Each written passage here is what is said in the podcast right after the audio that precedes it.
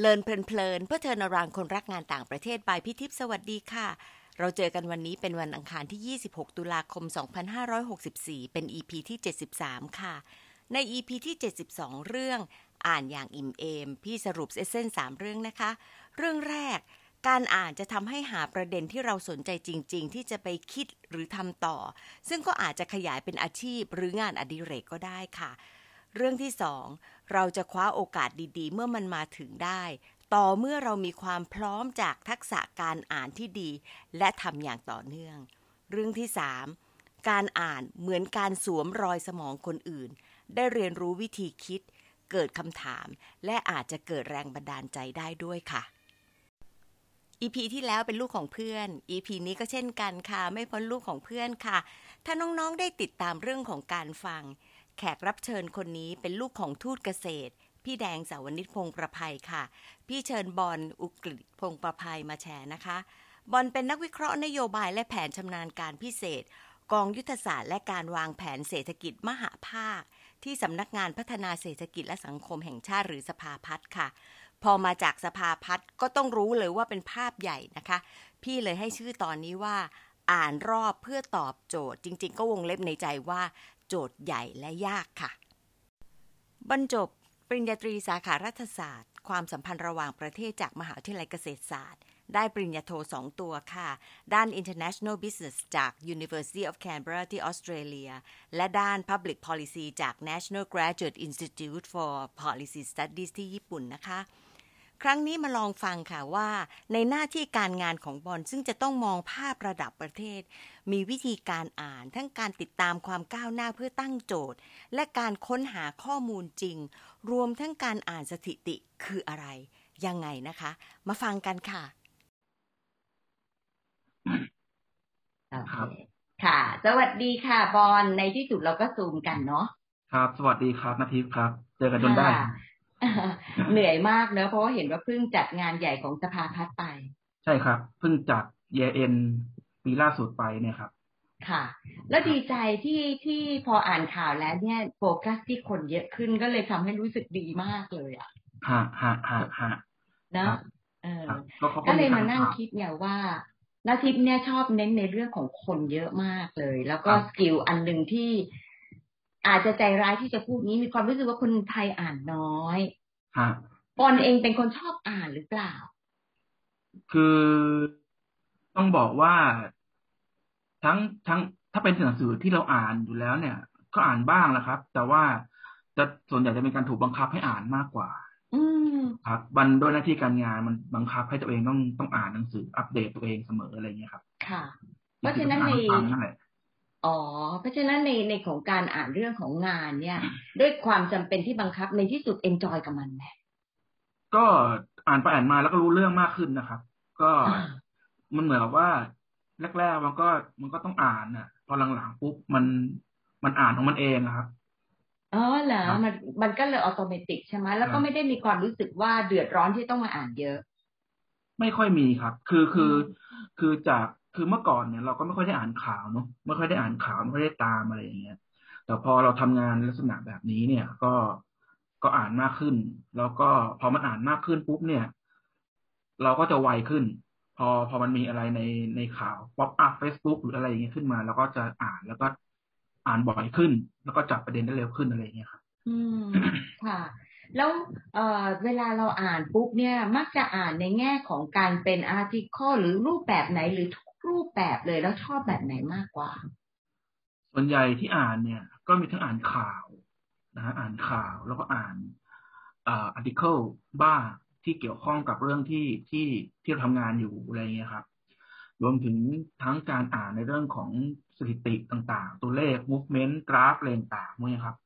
ที่เราต้องเอากราฟ มันเหมือนกับว่าการดูกราฟไปเข้าใจเขามากกว่าอะไรเงี้ยครับประมาณอย่างนั้นอืมครับ นักทิพย์ก็เลยเกิดสองคำถาม ขอคำถามแรกก่อนว่า อย่างเวลาเราอ่านอาร์ติเคิลหรืออะไรพวกเนี้ยเราเราจะ verify ได้ไงว่าไม่เฟกอืม ส่วนใหญ่เนี่ยหนึ่งเลยเนี่ย เราเราคงต้องหาหลาย ๆ อาร์ติเคิลที่เกี่ยวข้องกับหัวข้อที่เราสนใจเนี่ย มามาดูหลายอาร์ติเคิลดังกล่าวนี้เนี่ยมันต้องเป็นหลากหลายคนเขียนและหลากหลายซอสด้วยนะ ครับมานั่งดูดังนั้นเนี่ยอย่างอย่างล่าสุดเนี่ยที่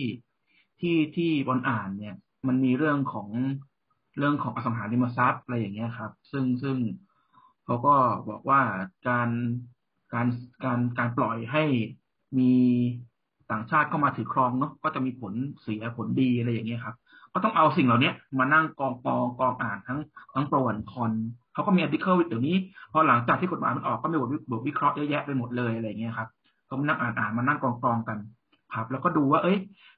ที่เขาบอกว่าไม่ดีเนี่ยเขาได้เจาะลึกในรายละเอียดขนาดไหน แค่บอกว่า เอ้ย ต่างชาติมาถือครองอย่างเดียว แล้วจะบอกว่าไม่ดีหรือเปล่าอะไรอย่างเงี้ยครับ เราก็ต้องหาว่าเฮ้ยมันใช่หรือเปล่า แล้วก็หาจุดที่มันมันมันมันโปรมาดูก่อน แล้วตัวมันเสียบมันมันมันมันสอดรับกันหรือเปล่าอะไรอย่างเงี้ยครับ เพราะฉะนั้นเนี่ยสิ่งหนึ่งที่ที่เราที่ที่ทำประจำก็คือว่า หาเรื่องหาเรื่องราวที่คล้ายๆ กันในหลากหลายซอสมามานั่งดูกัน แล้วก็ค่อยๆอ่านไปเรื่อยๆแล้วก็สรุปออกมา เป็นของเราเองอะไรประมาณนี้ครับอืมแสดงว่าการที่เราอ่านเยอะมากจากการงานเนี่ย ส่วนหนึ่งก็คือทำให้เราสามารถที่จะมีเซนส์ของการวิเคราะห์เยอะขึ้นมากเลยเหมือนกันเนาะก็มันใช่ครับ คือคือเราอ่านแล้วเราเชื่อไม่ได้ครับเราอ่าน เราอ่านแหล่งเดียวเนี่ย แล้วเราเชื่อมัน เราถูกสอนเราถูกสอนมาจากการงานว่า เออพอเราอ่านแหล่งเดียวแล้วเราเชื่อมันเนี่ยมันผิด อืมครับ มันผิดเลย คือบางคนบอกยิ่งยิ่งยิ่งเป็นอาร์ติเคิลหรือว่าเรื่องราวที่มันมีการดีเบตได้ในสังคมอย่างเงี้ยครับ พอพอเราอ่านปุ๊บแล้วเราเชื่อว่าเราซอสแรกเนี่ยอ่านแล้วมันมันต้องใช่มันถูกเนี่ยสุดท้ายผิดทุกทีครับ ค่ะ โอเค เพราะฉะนั้นต้องตั้งหลักของตัวเองให้ดีด้วยเหมือนกันเนาะครับ คือเราต้องว่าเราอ่านกว่า คือทั้งการอ่านการฟังอะ มันเหมือนกันคือเราเป็นคนรับสารถูกไหมดังนั้นเราต้องเราต้องพิแพรตัวเองก่อนเลยว่า เราต้องเป็นกลางกับทุกทุกสารดังนั้นคำนี้เอามาเป็นโค้ดได้นะ เราต้องเป็นกลางกับทุกศาสตร์ชอบชอบใช่ครับคือเราต้องเราต้องไม่มีใบแอบนะฮะเราต้องไม่มีใบแอบแล้วเราค่อยรับมา แล้วเราก็ค่อย ๆ เอาเอาสิ่งที่เรามีในตัวเนี่ย มาสกัดสกัดสกัดออกว่าไอ้ส่วนที่เป็นโปรเนี่ยมันโปรจริงแค่ไหน อะไรที่มันเกินเลยไปก็ตัดออกไป อะไรที่เป็นคอนถ้ามันคอนจริงแค่ไหน อะไรที่มันคอนมากไปด่าอย่างเดียวก็ออกไป สุดท้ายจะเป็นก้อนของเราเองนะครับ มันจะเป็นเรื่องของเราเองนะครับอ่าดีจังเลย กับข้อที่สองคือ เรื่องที่หน้าที่เองโดยส่วนตัวมีปัญหามากคือการอ่านกราฟสถิติอะไรทั้งหลายเนี่ย ให้อินกับมันได้เนี่ย มีทริคอะไรหรือเปล่าคะ มีใครสอนแล้วก็เรียนรู้ยังไงบ้าง เรื่องนี้เรื่องนี้ใช้เวลามากพอสมควรครับ คือคือกราฟเนี่ย มันมันก็คือเส้นเนาะเส้นเส้นเส้นหนึ่งอะไรอย่างเงี้ยครับ แต่ว่าในเส้นหนึ่งของมันเนี่ย มันมันแทนพฤติกรรม มันแทนพฤติกรรมของของข้อมูลชุดนั้นนะครับ เพราะงั้นเนี่ย บางทีเราอ่าน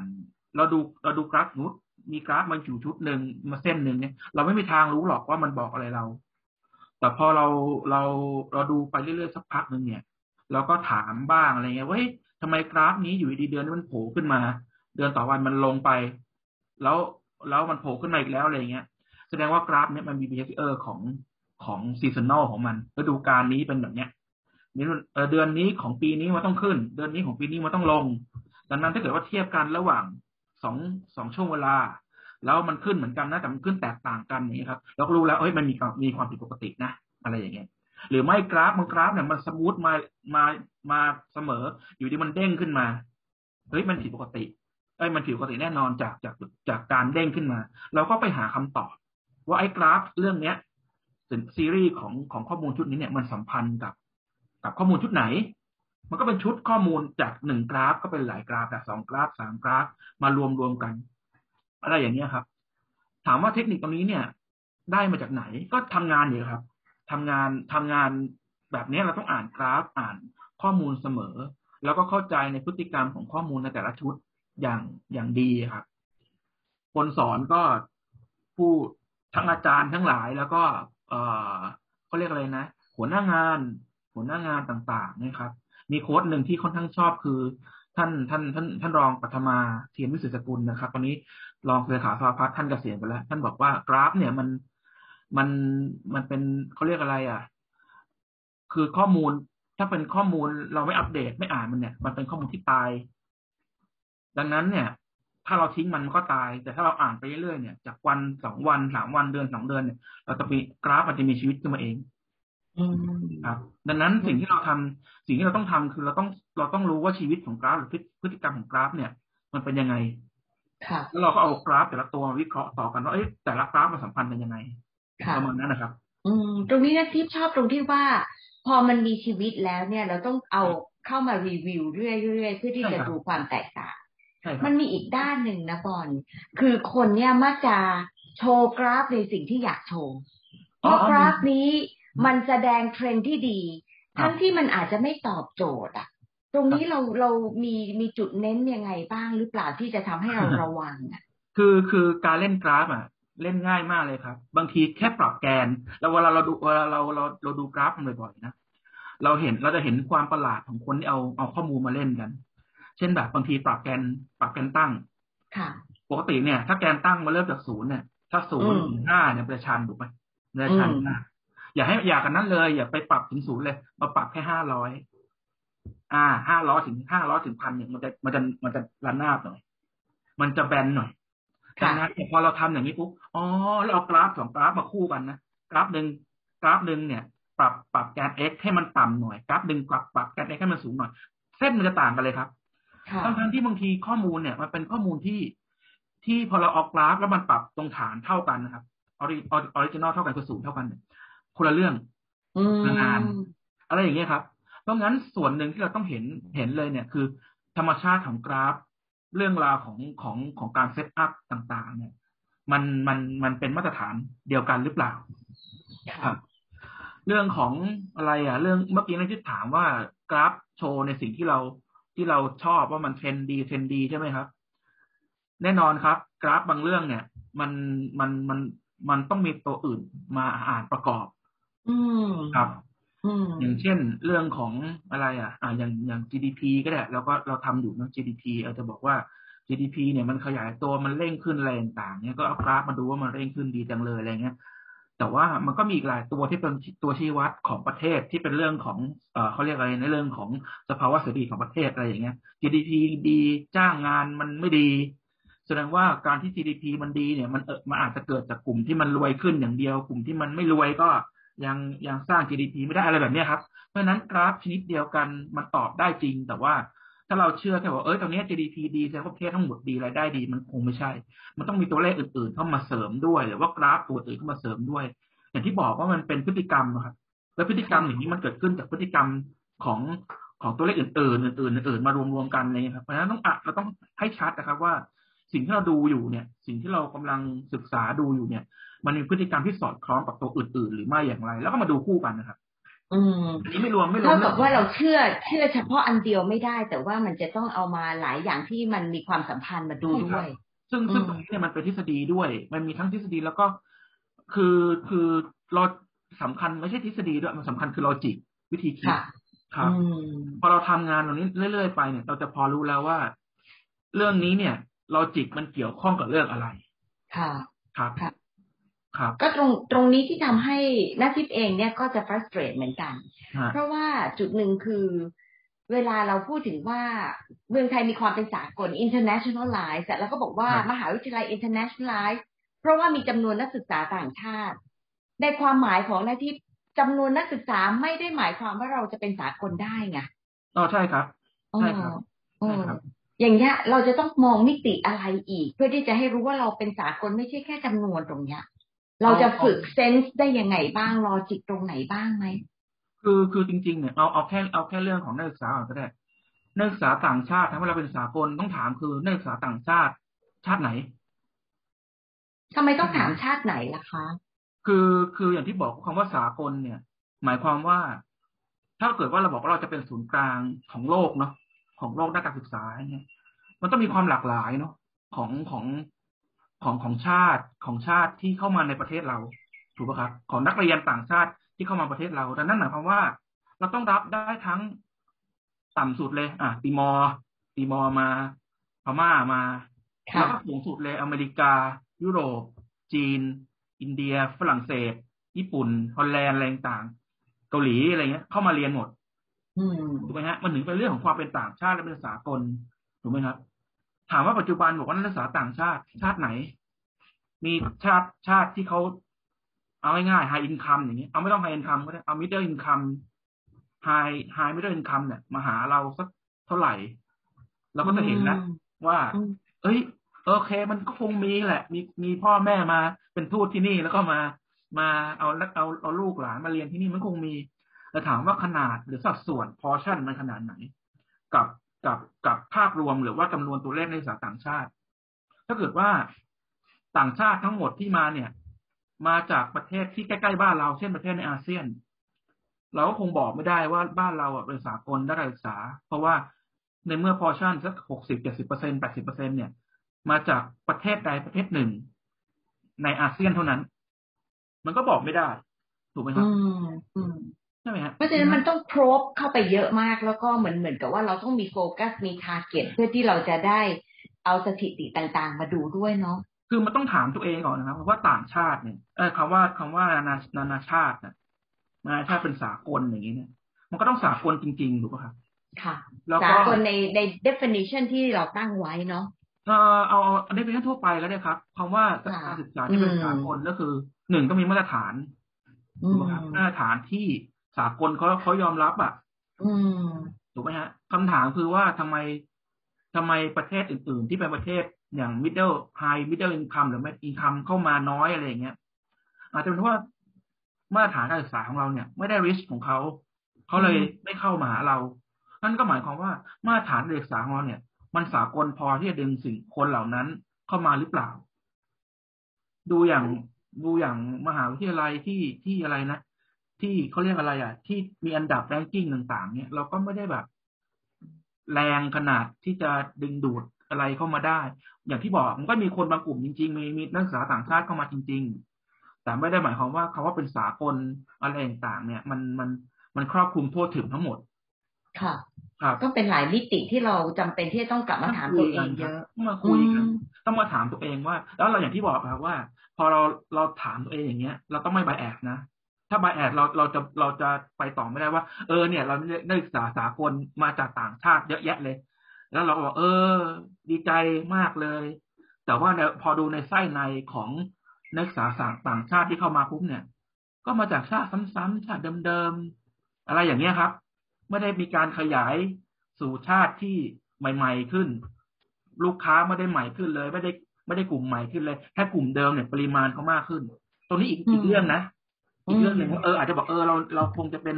ความนิยมของกลุ่มนี้ แต่ถามว่ามันเป็นภาพของสากลนะอินเจเนอรัลภาพรวมหรือไม่ ก็อาจจะไม่ใช่หรือเปล่า อืมค่ะ อืม มันก็เป็นอะไรที่น่าสนใจมากเลย แล้วก็มีเรื่องทำให้ไปเขียนต่อได้อีกเยอะเหมือนกันทีนี้จะถามคำถามสุดท้ายว่า นอกจากหนังสือที่อยู่ในงานเรามีโอกาสที่จะไปอ่านหนังสืออื่น ที่เป็นความสนุกมีไหม หรือว่า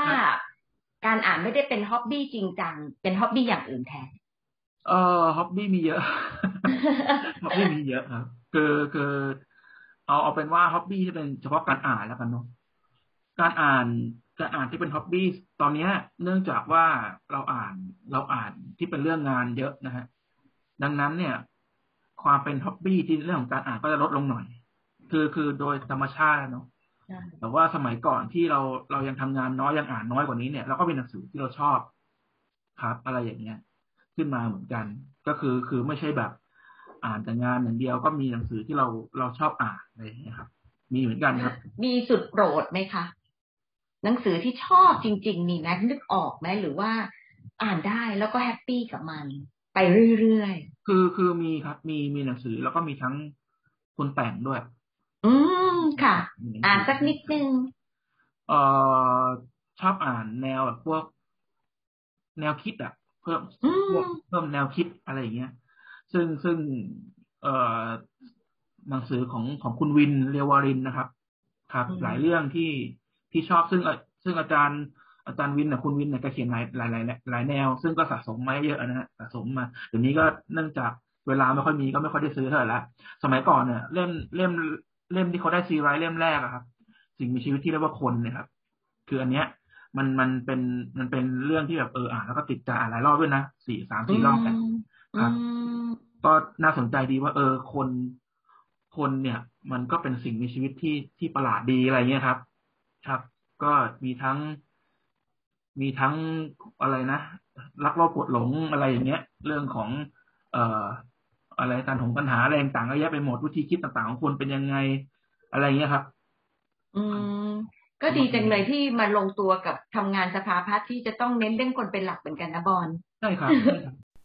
ขอบคุณบอลนะคะลูก งานทำให้ดูเหมือนกับถูกบังคับให้อ่านนะคะ แต่กลับกลายเป็นว่าการอ่านมากขึ้น ทำให้ไวที่จะตามแล้วก็จับประเด็นได้เร็วขึ้นด้วย มันเหมือนกับว่าสมองเนี่ยรับรู้เรื่องราวที่ต้องตามด้วยเลยส่วนหนึ่งนะคะ แล้วก็จะสปอตเรื่องราวที่เกี่ยวข้องได้อย่างอัตโนมัติเลย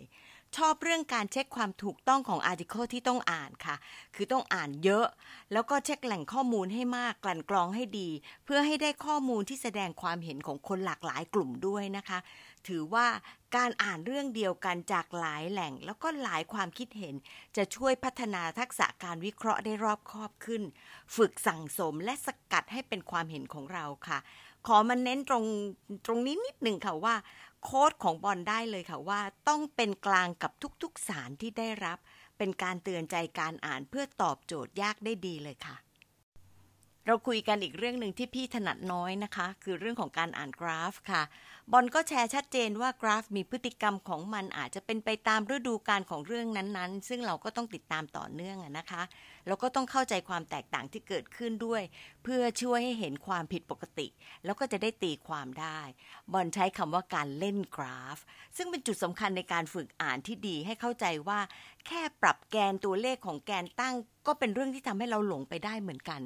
บางเรื่องก็จำเป็นต้องอ่านกราฟหลายเรื่องประกอบกันเพื่อให้เห็นเทรนด์จริง ๆ แม้ดูเหมือนจะตอบโจทย์ได้ แต่ต้องอ่านให้ดีแล้วก็อ่านให้ชัดค่ะ ในเรื่องนี้พี่ชอบมากที่รองเลขาสภาพัฒสอนบอลว่า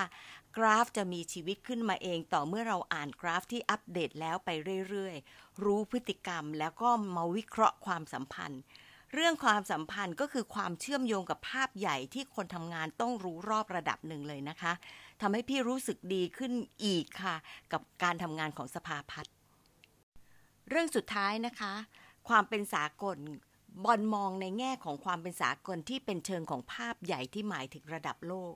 เพราะฉะนั้นการมองก็ต้องครอบคลุมให้เป็นไปตามนั้น และพอพูดถึงระดับของรายได้ก็ทำให้เกิดอีกมุมหนึ่งนะคะ ที่มหาวิทยาลัย อาจจะตามดูสถิติของตัวเองด้วยว่า เราเน้นกลุ่มไหนเป็นหลักหรือเปล่ายังไง แล้วเข้ากับบริบทของเราที่จะจัดการศึกษาอย่างมีมาตรฐานในระดับไหนค่ะ และจะให้เหมาะกับความต้องการของกลุ่มนักศึกษาต่างชาติ และผู้ปกครองยังไงด้วยนะคะ คิดว่าพวกเราที่ทำงานด้านวิเทศของมหาวิทยาลัยต้องลองคิดตามที่บอลพูด ว่าเรามีแต่นักศึกษาจากประเทศเดิมๆ โดยไม่ได้มีกลุ่มใหม่ เพราะอะไรแล้วจริงๆ เรามองไปสู่อนาคตยังไงด้วยค่ะ มารีเฟล็กกันค่ะ มีวิธีการอะไรที่บอลบอกในเรื่องของการอ่านที่คิดว่าพอฟังปุ๊บเอาไปใช้ได้เลยค่ะแล้วยังมีประเด็นไหนที่ยังคงเป็นเรื่องที่ต้องฝึกอย่างมากในหน้าที่การงานของเรา ขอบคุณที่ตามฟังนะคะ แล้วพบกันวันอังคารหน้าค่ะ สวัสดีค่ะ